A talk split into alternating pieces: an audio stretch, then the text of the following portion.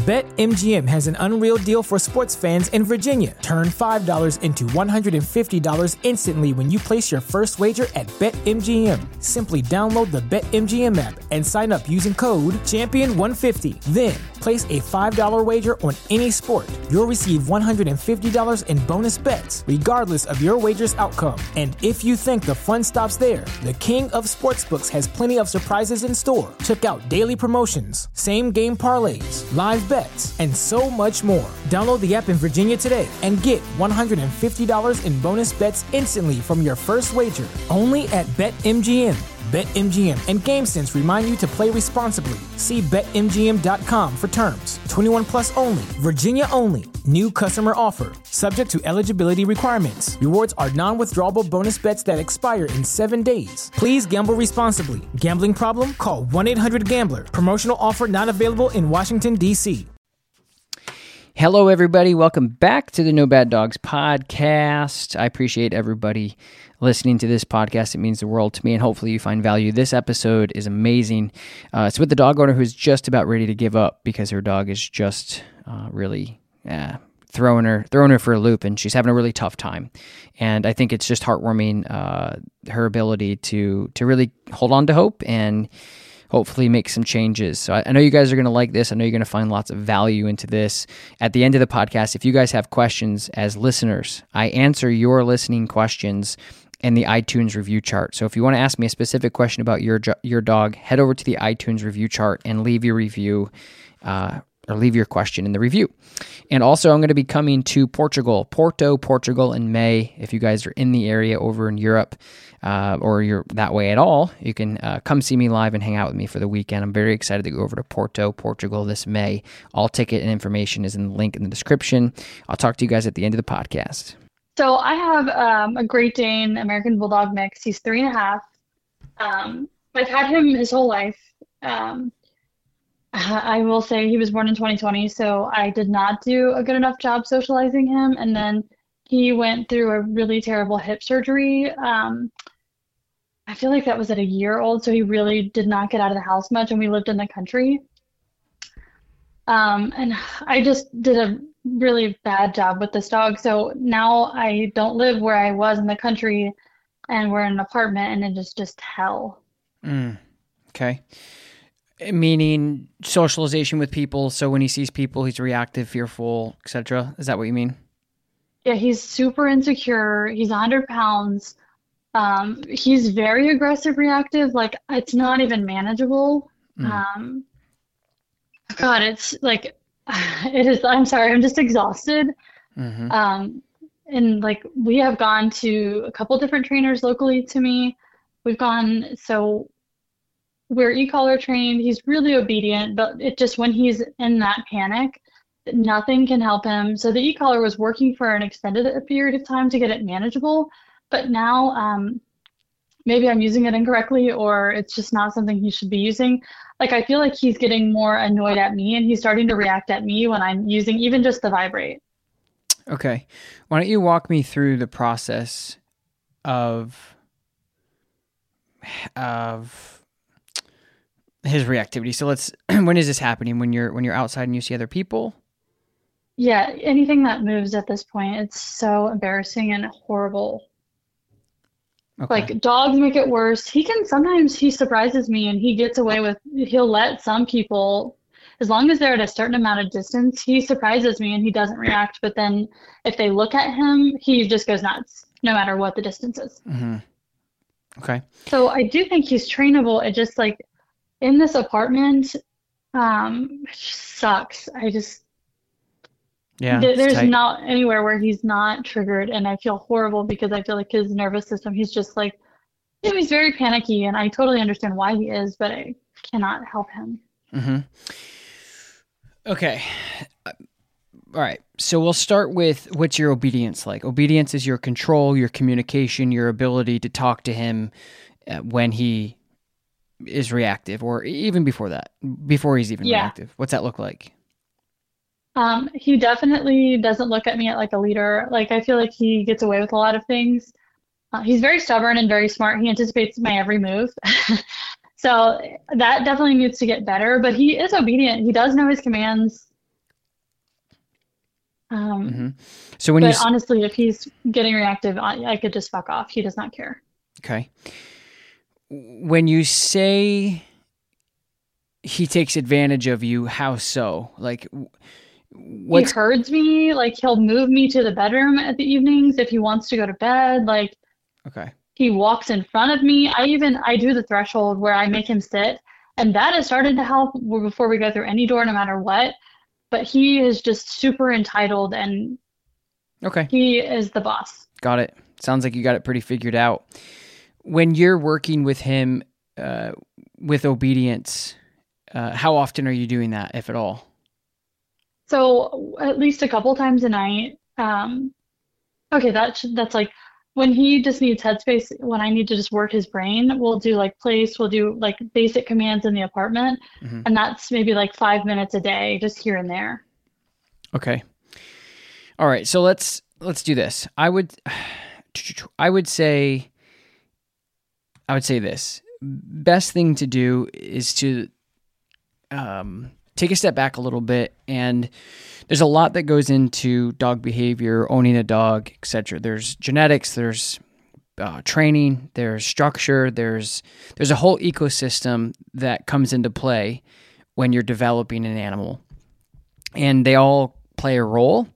And sometimes you could do really, really great in one end of the spectrum, and then the other end not too great, and there's nothing you could do about those things. So uh, whenever you're dealing with a dog that has behavioral issues, reactivity, fear, confidence. So let's just start with the confidence and fear. That can stem from literally a million different things, but let's talk about the the, the classical ones that we see, the traditional ones that we see um, more consistently with pet owners. The first thing is.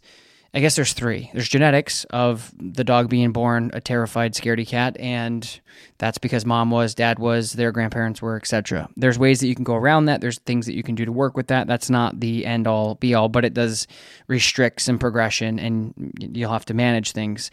Second thing would be your relationship. So if you don't have a good relationship with your dog, dogs being very relationship based creatures, they want you to be the leader, which means they want you to tell them what they can and can't do because it's not because they want you to be this like role model. It's more about they're not good at that. They're like, tell me what I can and can't do. Tell me if I can do this. Tell me if I can do that. They that's how they thrive in life. And then, the, and so if you don't have good obedience slash communication, because that's what obedience is, it's baseline communication. Tell you so when you're working and teaching your dog how to sit on the upscale or the the, the bigger picture, of the macro, you're teaching your dog how to do a behavior, um, or you know, but but you're also at the same exact time building a good relationship with your dog because you're communicating you're using your leash you're using rewards you're using punishment you're you're developing a relationship at the same time as developing obedience. And the third thing is is is that obedience it's it's going to be a mixture of genetics your relationship and obedience slash communication slash control so if those are the typical things that we see dogs get fearful and insecure of, they basically say, "Hey, you don't know what you're doing. Uh, I don't have any skill sets. Now I'm fearful, and I'm going to take advantage over certain certain situations." So some dogs have that personality as well, where if you give them an inch, they go, "Oh, I got your number," and they take a mile, and they check you, and they don't. Some of them do, but a lot of times they're not doing it intentionally to see what they can get away with, but certainly that that is some of the cases. Sometimes they just step a boundary. You don't do anything about that overstepping a boundary, and then it accumulates this threshold for them that they can get away with a very big thing all the time. So if you say no or leave it or blah blah blah and your dog just takes advantage of you and you don't do anything about it or handle it or fix it or dissolve the situation, then that's them getting away with that. Does that make sense? Yeah. So that's where that kind of comes from. Then when you get the reaction, it's typically a it's an underlying factor of what we just talked about, which is fear, confidence, etc. So when your dog doesn't feel confident with you, again, because you haven't spent enough time with maybe the the relationship based um, obedience, maybe the dog feels vulnerable with you, or maybe the dog feels whatever. There's also just a case that there's a chance that the dog just doesn't like people or wasn't socialized properly. And so you go back down to management. So the personality of the dog, right? You were raising this dog in a rural area, then you moved into an apartment, and now it's a completely different situation. Mm-hmm. So my point is is there's you can't tell a fish not to swim sometimes. So if you get a dog, mm-hmm. it's inevitable that they go through who they are. And then depending on how much skill sets you have uh, with the dog and how much control you have in, in relationship with the dog is what you can get away with with that. You can manage the situation, but you're not going to be able to tell the dog to like new people or even tolerate new people or whatever. Does that make sense? Mm-hmm. Yeah. It's we see this a lot in like the working dog world. People get these really high drivey, super super high end like always on the go working dogs, and they live outside. They live in a kennel. Uh, they're created most of their life. They come out, they work, they go back in. They're not good pets. They're not bred to be pets those are the types of dogs that we can't have necessarily around kids or other dogs or older dogs or even other dogs just in general like they just mm-hmm. th- that's their personality right that's the genetics that were bred into those dogs and oftentimes you can predict that through good breeding protocols but you also have to wait 6 to 12 months to figure out who the dog matures into and then you start figuring things out and then you make a move to say hey this doesn't suit my family right now or at all and then you make different changes so, anyway, your situation kind of similar. Yeah, I can get this dog, everything's great, or at least there's no problems. You your circumstances change, and now this dog, this square, is now being almost forced to live in this round hole, which I don't yeah. I'm not saying that's the case. I'm just saying that's one way to look at it. That maybe this dog wasn't a city dog, but now is a city dog or has to be. Mm-hmm. But I would more lean towards I, control and obedience. Okay.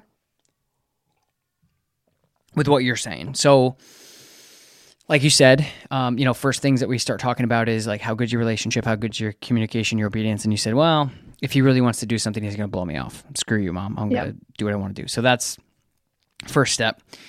Um, so his reactivity is secondary to control. That means if I said, okay, put your dog into a sit and a stay, and I'm going to walk by another dog, and he historically hates dogs, lights up with dogs. Your dog gets up out of the place, lunges and barks towards the dog. Totally. You are in your head looking at that situation of my my problem is the reactivity. Okay? But from a further scale out, I'm looking at that situation to say your problem is actually your obedience. Because if you had a better downstay or sit stay, that never would have happened. The problem wouldn't have happened. Mm-hmm. You're right. Okay, so I'm good. I'm glad that that makes sense because sometimes that's like a whole mind game for like what. So okay, good, but but to be fair, there's some things that you can't control. So like a dog that lunges towards your dog, or a person coming up being an idiot and trying to pet your dog, or whatever. There's those things we're going to talk about, but I want you to have like the right kind of headspace as we move into this conversation and talk about these things that I would really want you to look at it from that point of view. Is right. The, and I don't expect him to like love everyone and be that dog. He's not a golden retriever. I don't expect him to be. I just want him to listen to me. Right.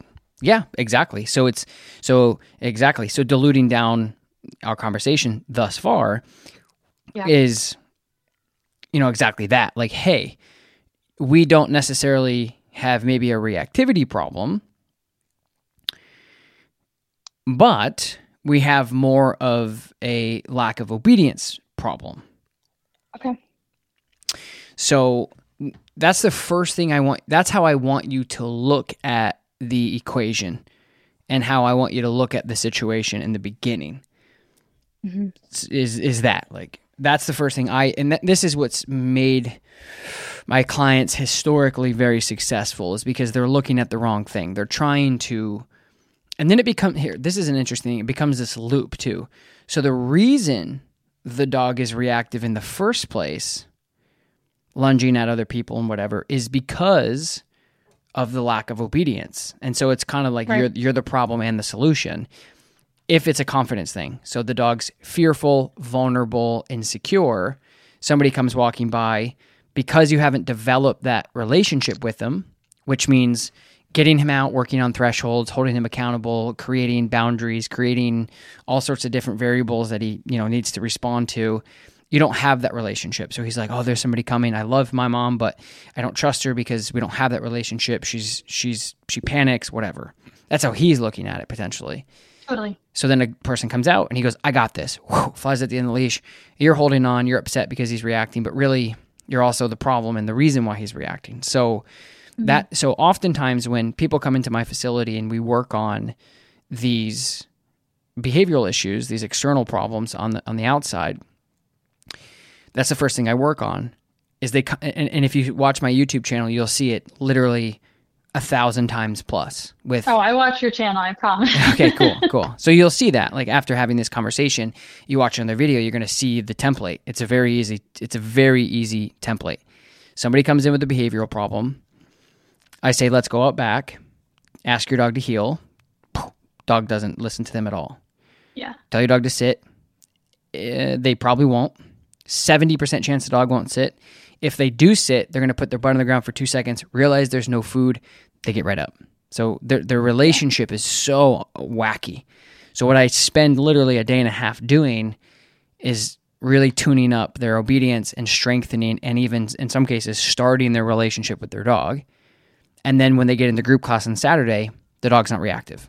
So the owners are like, oh my God, you stopped the reactivity. And it might look like that, but I'm like, no, I didn't. I solved and or worked on the problem that created the reactivity in the first place. So uh, there's outliers in there. There's definitely some dogs in my channel that just hate people and hate other dogs. They're out there. So can I go Sure. into that point? Of course. So like he is the happiest dog. Actually, is super affectionate, loves attention. So like I don't think it's that at all. I think it's definitely the obedience, and he just doesn't know what to do, so he's just nervous.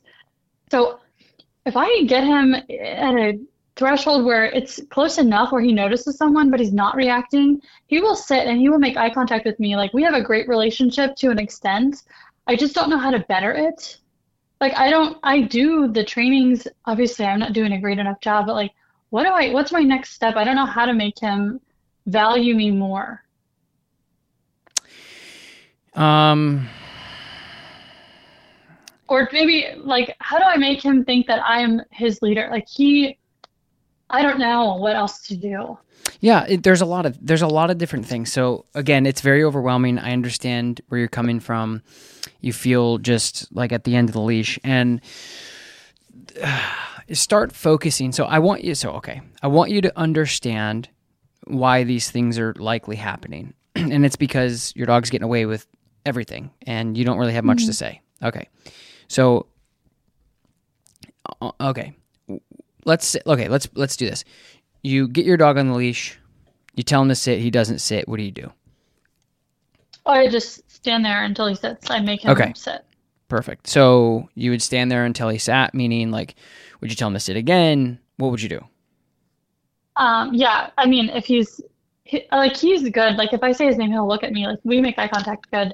Um, if he he will sit on my first command, but let's say someone's coming and he's like more interested in that, I may vibrate on his e-collar and I may walk backwards just to get him like walking with me and then put him in a sit.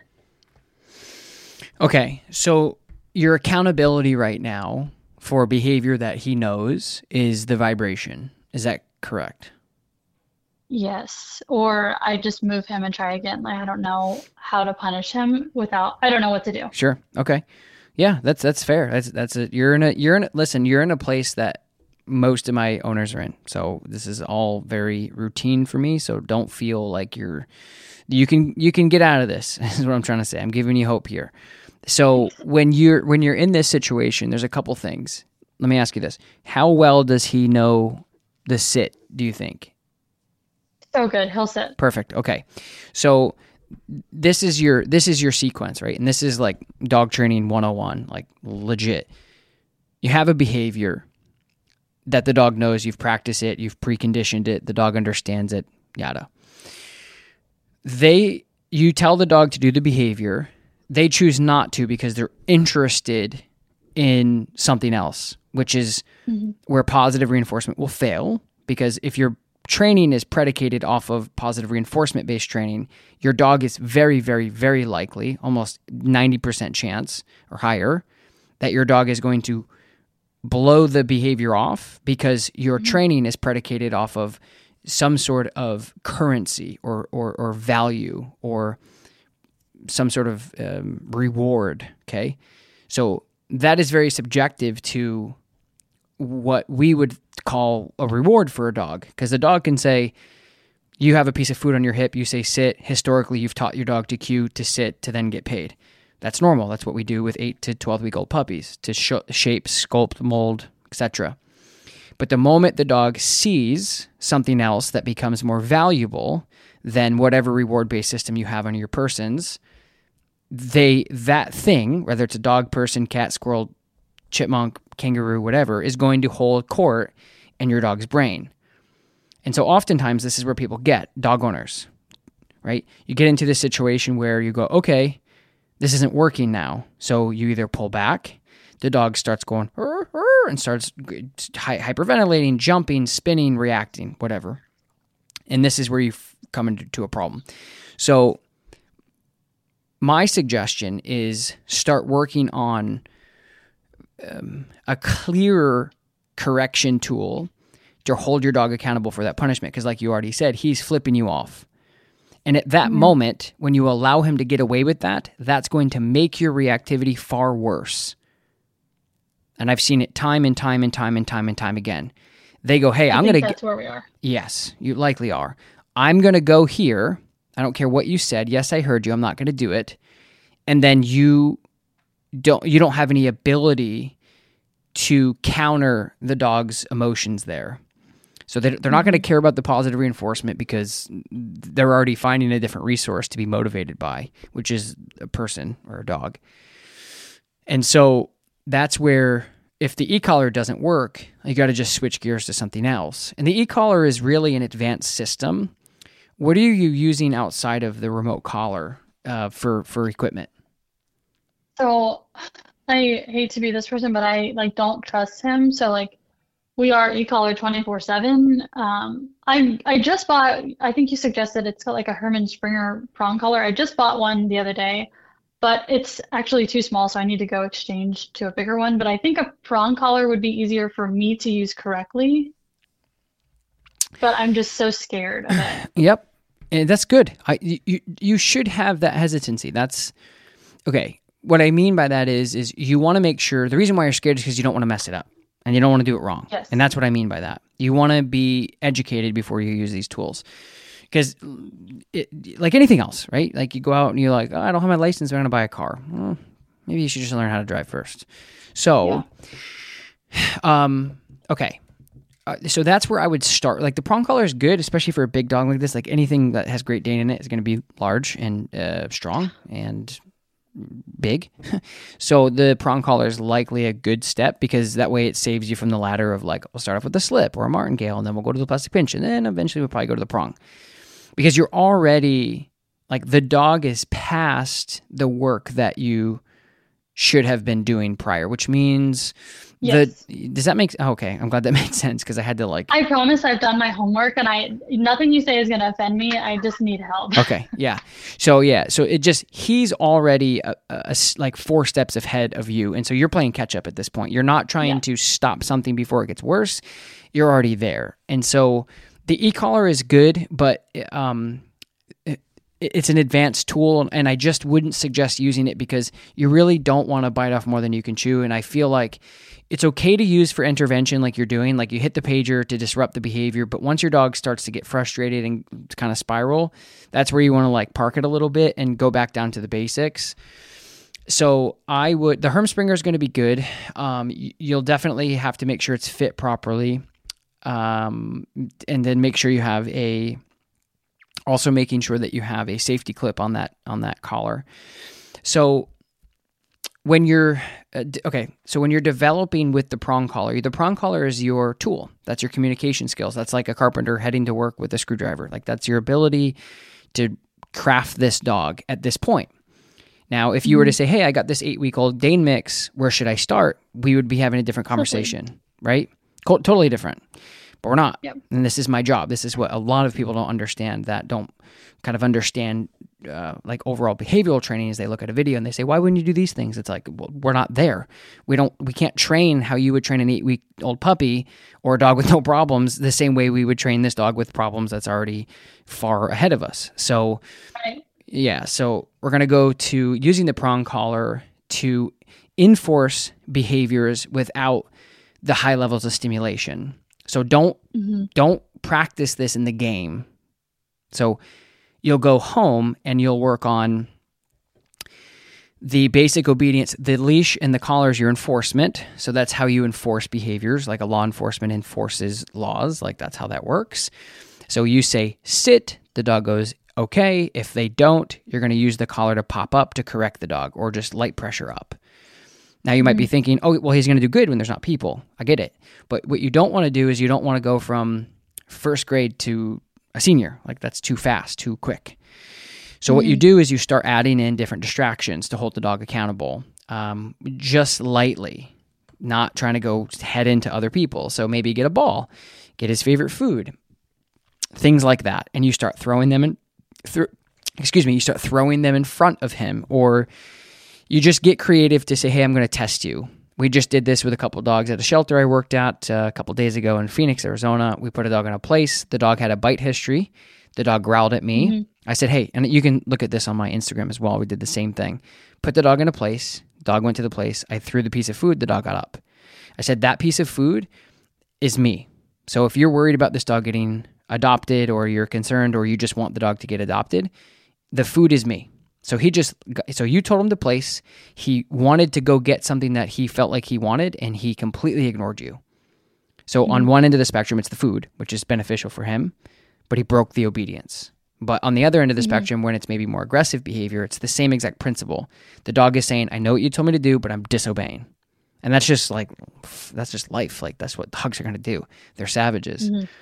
So you have to get back down to the basics to start working on these thresholds and these things because right now you're just chewing on this big thing and you can't digest anything. Like nothing is working. Nothing's making sense. You're frustrated etc you have to take a step And, like, back. I just have people telling you to put him down, and like actual behavioralists are just like turning me away, and it just like feels like I'm drowning. yeah. Yeah listen this is my that's my jam. I mean i talk to people like you every single day that are in these situations and couple things you know just on that note like behaviorists are um I, re- I respect the the job but you have to understand like they're they only are hired as their job is to diagnose what's going on. So they're not trainers. So you know going to the mechanic expecting to get your teeth cleaned it's like hey i'm going to go to the behaviorist expecting my dog to be trained. That's not going to work. The only thing you're going to walk away from that is it, depends. I, I don't want to talk shit about behaviorists because some of them have been really helpful. Most of them have been here's prescription. This is why your dog is doing it. They don't touch the dog. They don't hold the leash. They don't definitely don't train. They don't bring the dog anywhere. That's just been my experience the vast majority of behaviorists which isn't a bad thing. It's just when dog owners like yourself go to behaviorists because you see like this PhD on the window and you say, "Hey, this must be the mm-hmm. thing," and they go, "Yeah, exactly." The, euthanize the amount of dogs that I've worked with that have supposed to been euthanized or on uh, a gambit of me- medication after just working with a skilled, knowledgeable trainer. It, like that's that's like not fifty percent, but like probably twenty I percent of know, and that's why I'm like obsessed with your training. Yeah. Okay. good. So you get you get Can it. I connect with you on that? Yeah, totally. Um, so they have prescribed him Prozac, and there's something else. I just can't remember what it is, but it I think it's making him like more agitated. It makes him drool, and every time I go, she just can't like wants to up his dosage, and I now I just feel like he's a zombie sometimes. It just like, what's your take on? I, I know that you're not trying to overstep, but like, if you're in my shoes, what do you want to do? I want to a couple things. Often, I mean, I'm to be real. Oftentimes, like I, I talk to so many dog owners, and they've never effectively punish their dog for the behavior they're desperately trying to get rid of. Yeah. I mean, it, it gives me goosebumps just thinking about it. How often that conversation goes and because you know people pay for an hour or even three days or a seminar with me but sometimes it's that simple hey tom i got, I got this thing it's either they haven't taught the dog the behavior they want to do differently so my dog's pulling me on the leash how's your heel what's that okay to work on that. Or often it's here and i'm like hey what are you doing that's effectively punishing your dog for this behavior? Right, I don't correct him. You're Yeah. right. that's it. So there you go. So it's like so think about this. Okay. It's it's mm, it's that simple but it's also there is more work to it than that. But i, I just like on the shell like you watch my videos you've you've seen the things i do and it's like there is no smoke and mirrors there. It's sometimes that simple. Like dogs come in with a problem and their owners are like i've never they, really what it gets down to is like okay we've never punched the dog. It's just never happened. Mm-hmm. And i'm like okay so now's this now's the time when you're at your wits end and you feel like you're drowning we should start telling the dog what they're doing is wrong. And Yep. that's where you should start. I mean so that's that's the the answer to your question is like where would you start? That would be it. So if i was there i would say correct your dog when they when they do so to correct your dog when they do something wrong. So it's just it's easy to get overwhelmed with everything because you- you're often like oftentimes dog owners like look in the wrong places for answers and that's why they feel so discouraged is because again like behaviorists and other trainers they're they don't do what you need right? So it's not that your dog mm-hmm. is this i mean don't get me wrong i don't know your dog but i'm just saying it's it's likely that your dog isn't this freak show of a dog that is like you have to put down. But when No, you go to when you go to a behaviorist and they go here's a bunch of medication if that doesn't work put the dog down that's their job like that's what they do. Like that is literally their clinical job is to diagnose a dog's behavioral problems give you advice on how to change it write you a script to hopefully help change the behavior. And listen i'm not against medication. It, it changes lives. It betters lives. But i'm just saying like that's their mo or if you go to another trainer that is a positive only reward based trainer where they only believe in positive reinforcement if you have a behavioral problem that is also not going to line up. That doesn't exist Positive reinforcement trainers are to, to teach behaviors, and that's it. The line is drawn right there. It says it on their website, it says it on their business cards, it says it in their Instagram profile picture, and their TikTok. Positive reinforcement trainer only. That means that you only shape, mold, guide behaviors. So when something bad mm-hmm. happens or your dog does something wrong, but that doesn't even exist. That's just a marketing thing. Anytime you put a dog on a leash, you're telling them that they can't do something they want to do. They want to run away from you. They want to go chase stuff. You, anyway, it's a whole thing. So that's Can where I you would start. something that's like Yeah, sure. very entry level? I don't know how to correct this fucking dog. Yeah. I know with the prong, I understand that's a really clear correction. I don't know. I don't know how to do this. Yeah. Uh, yeah, I can help you with that. So, so that's that's what I was saying before. Is what you want to you don't want to go out and go to the game and just correct the dog for barking. That's not going to work. You want to teach. The, so, you go back down to okay. Let me see. So okay, let no, no, you're not at all. You're the best. Like you're not the worst at all. This is just. Um, I just want to explain it in a way that that was really helpful to you because I can feel your pain. So let's let's put it to you this way. Okay, so let's just say we have a kid. Say the kid's five. Okay, and we bring the kid to the park, and we say, "Hey, don't go across the parking lot. Play on these swings. I know that there's slides across the parking lot, but you can't go there because it's dangerous. But you don't tell them that. You just say, "Hey, you can't go there. Don't go there." Okay. So they play on the swings, which is good. They're playing on the swings, which is good. And all of a sudden, you turn your back, and the kid's sprinting across the parking lot, right? And you go, "Hey, stop!" Like at that moment, that very moment, that kid's going to turn. It, they're either going to laugh and go, "Ah, yeah, okay." They're going to keep going, which is going to put them into danger, or they're going to go, "Er," and they're going to, go, "Oh crap," and they're going to come running back. Now, the reason typically why that those two shifts happen is because of your pre-existing relationship. So at some point you've corrected that kid to some degree to make them listen to you, right? Trust you, respect you, mm-hmm. react to what you're saying instead of literally just walk right through it. I mean, how many times have we seen that with kids in airports or in restaurants or on vacation or same thing with dogs? It's like they they literally are like you might as well just drop the leash. Just just walk away. Just, mm-hmm. Like let, listen, this is wor- the worst. And so you have to ha- you don't have that relationship right now. So when you yell to your kid running across the parking lot, they're not going to hold halt the brakes and go, "Oh wait, what'd you say?" They're going to keep going. So in order to start developing that relationship, you just have to start at the threshold. So let's just say say this. We talked about this earlier a little bit. You go to a door.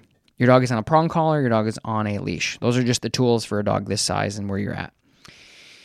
So what you do is you open the door, the dog goes, "Yep, we're walking through."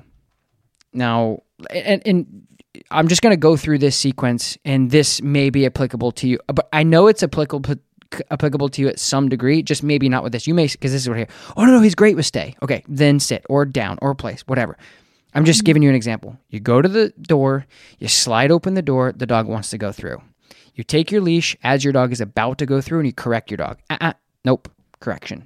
So this is the very fundamental thing that we're talking about. The dog wants to do something. They go, Hey, I'm out of here. The door is opened.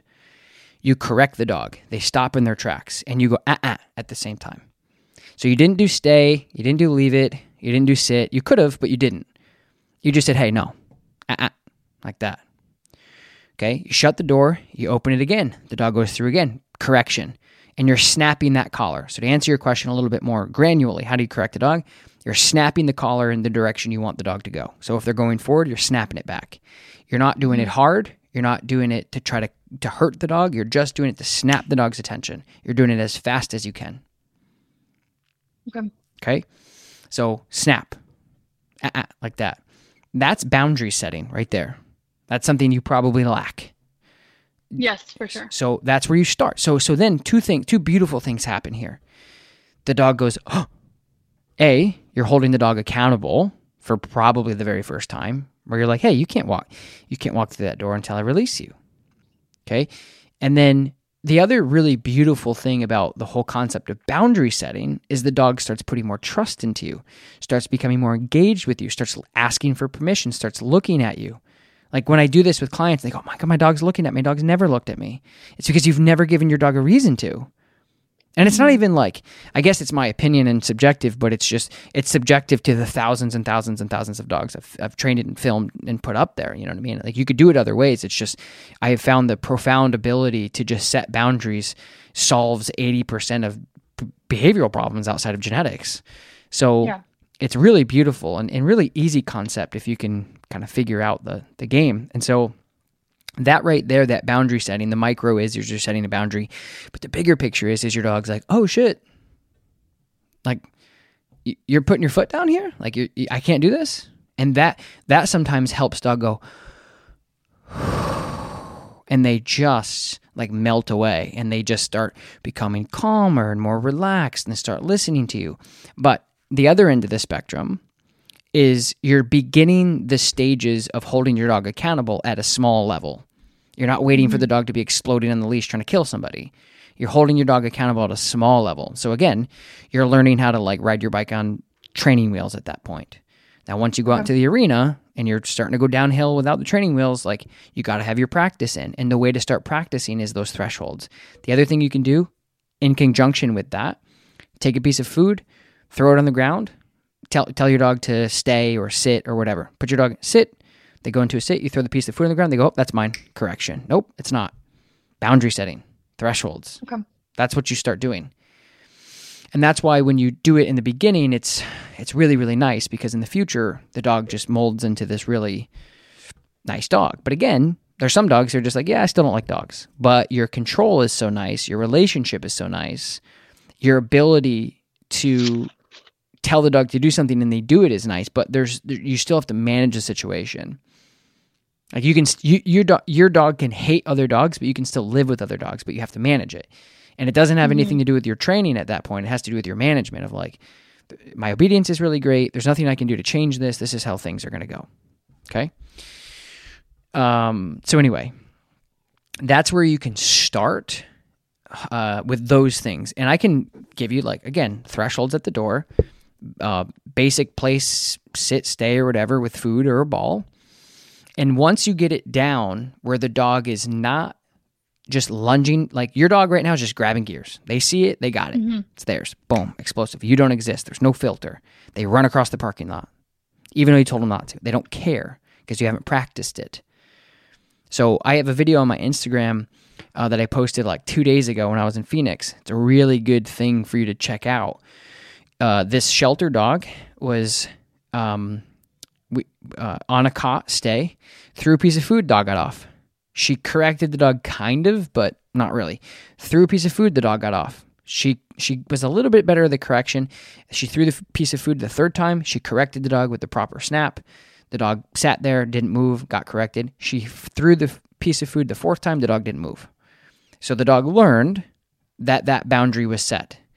And you're mm-hmm. using a form of punishment slash compulsion to say, I know you want this. You'd rather be eating that food, but I told you you can't, so you're going to stay here. You have to, I'm forcing you to stay here, right? So again, any anybody anybody says force free dog training, they're lying to you. They, there's there's no such thing. It doesn't exist. Yeah. The dog always wants to do something. You leave the house, and the dog wants to go with you to, to work in your office uh, and your cubicle you better bring your dog to work because you're a force free dog trainer.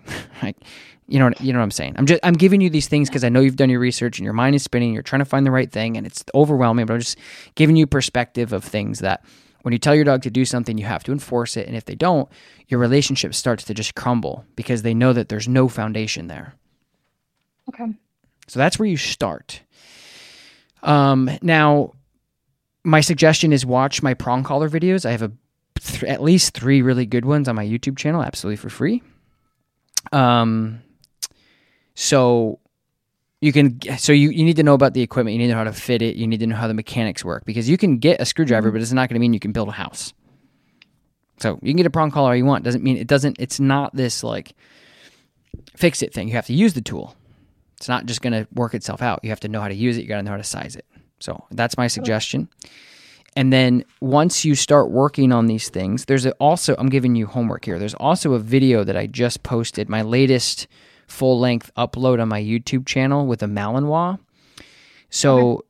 it's, we were, it's literally using positive reinforcement to basically use constructive avoidance to have your dog not react um, is really what okay. it is, and it's the the def, the title is this forces all dogs to be reactive and fearful. So that is probably the most updated, best version of using uh, countering to stop a dog from reacting. So you okay. have to have good handling skills in order to achieve those goals. And oftentimes, again, people don't have any handling skills. So we go into it with like 10 things we have to work on, and you're not going to you know, so it's just you're just gonna have to take time building what you have to do because you have a hard dog. You're in a tough situation, being having a reactive dog in the city or in an apartment. So it's not mm-hmm. easy. So it's not like you're failing. It's like you had a really easy project and then it turned really hard really quick. So yeah. it's it's not like you've done anything wrong. It's just now it's much much harder. So anyway, that video this forces all dogs to be reactive and fearful is really, really good for how you can use obedience to counter reactivity.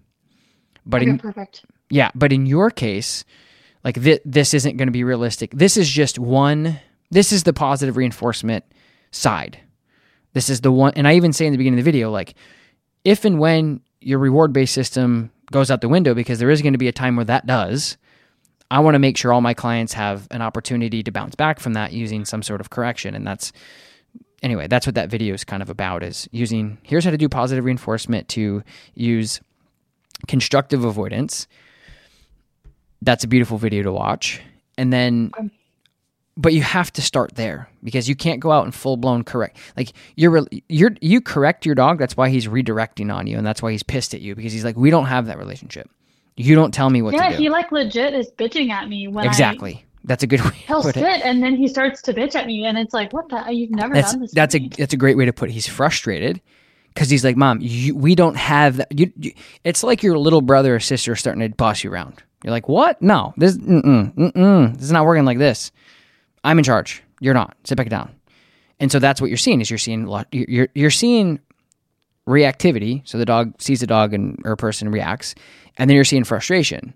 So when you mm-hmm. say, "Hey, leave it," no, you haven't spoke those words to this dog before. So when you do it in a realistic situation at a high intense level, stimulated level, you're failing. That's why you're so so really to me, you're like, hey Tom, uh, I've never ridden a bike. I just entered the Tour de France and you're Lance Armstrong and I failed. You need to help. I'm like, you've never ridden a bike. Of course you failed.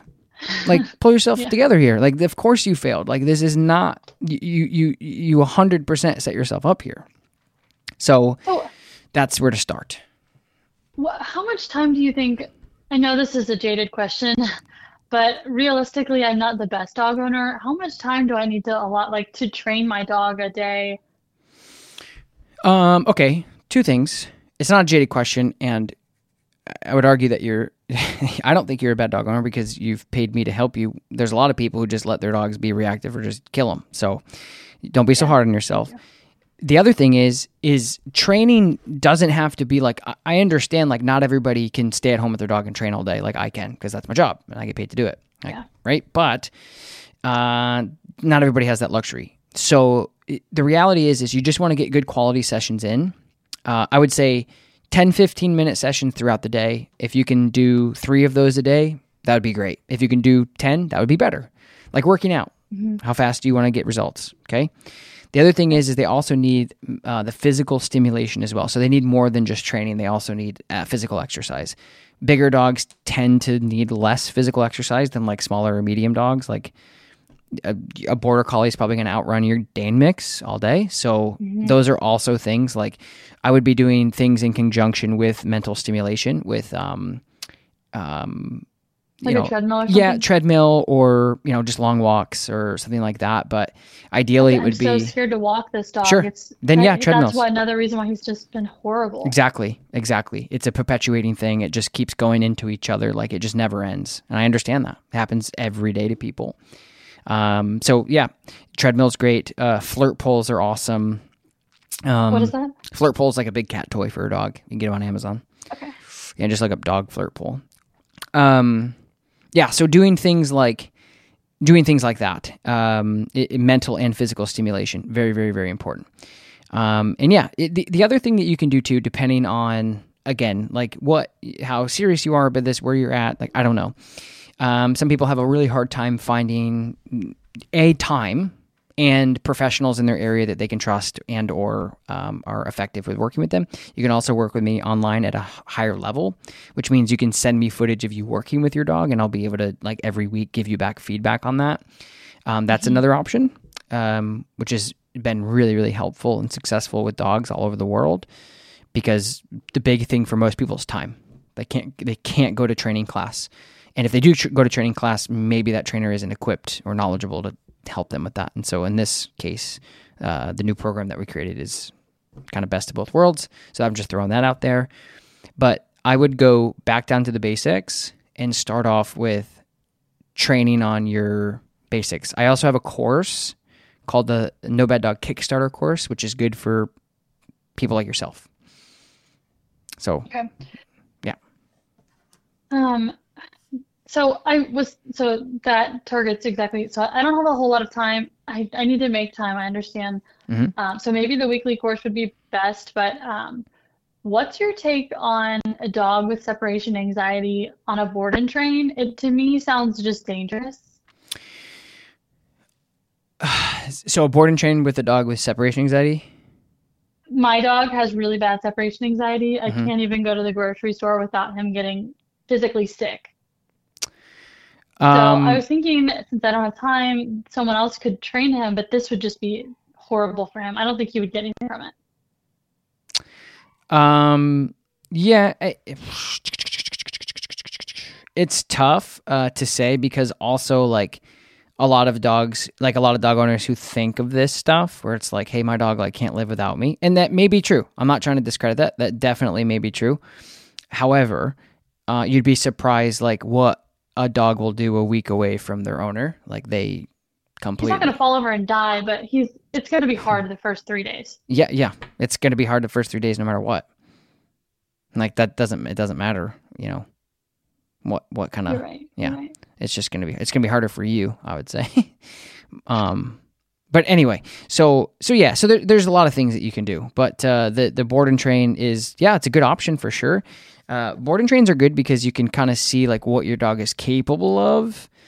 um, with a professional. Like that's the good thing. Like for an example, when I go to shelters and stuff, like I'm not there to train dogs, and I mean, I mean, I am, but the reality is, is I show the the volunteers like what these dogs are capable of, and say, hey, this is what you could do here. Anyway, mm-hmm. um, but yeah, I mean, feel it out. I mean, if it's a local place, worst case scenario is is like they're like, hey, your dog hasn't eaten in seven days, come pick him up, and then you're like, okay.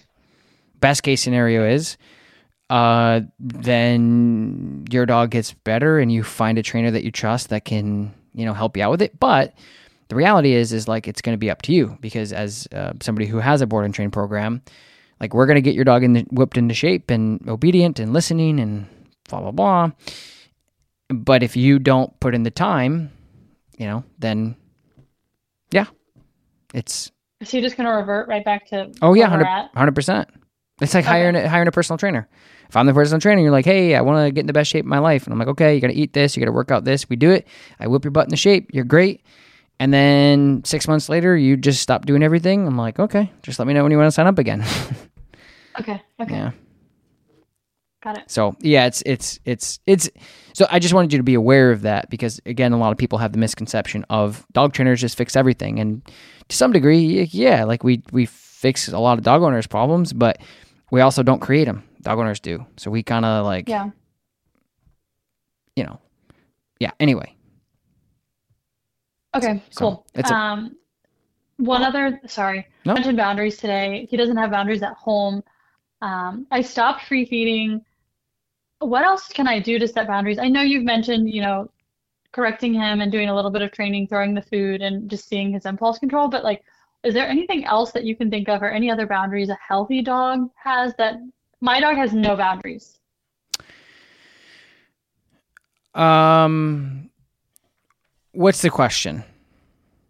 So, like, do you like? What is your take on a dog getting on the furniture? Like, he's entitled to my space is his space. Okay, so is that appropriate or not? Mm, no, really like, like no, like it's is it appropriate? No, but if you had a good, healthy relationship with your dog, your dog could do whatever you want until you say otherwise. Like, mm. there. Okay, so the whole uh, furniture thing. Like a lot of people will say, like, "Hey, um, my dog in the furniture." It's like it's not about that. It's about your ability to tell your dog to get off the furniture that's where people have a problem because they don't have a good relationship. They don't have boundaries. They don't. Ha- the dogs. The dog flips you off and says, "Ah, screw you," and then you get into a, mm-hmm. a, a conflict because they're sleepy and tired and they don't want to get off, and then they might fight you, and then they're growling and they're nipping at you, and it's this whole thing. It's like that's where like a lot of people, you know, they they're like, oh, you know, my dog trainer said my dog shouldn't get on the couch, and it's like it's not so much about that. It's really more about your ability to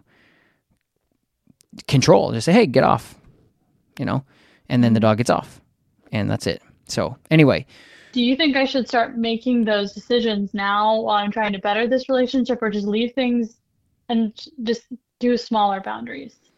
Small, start small. Start small and build okay. up. Yeah, yeah, yeah. You want to start small and build up.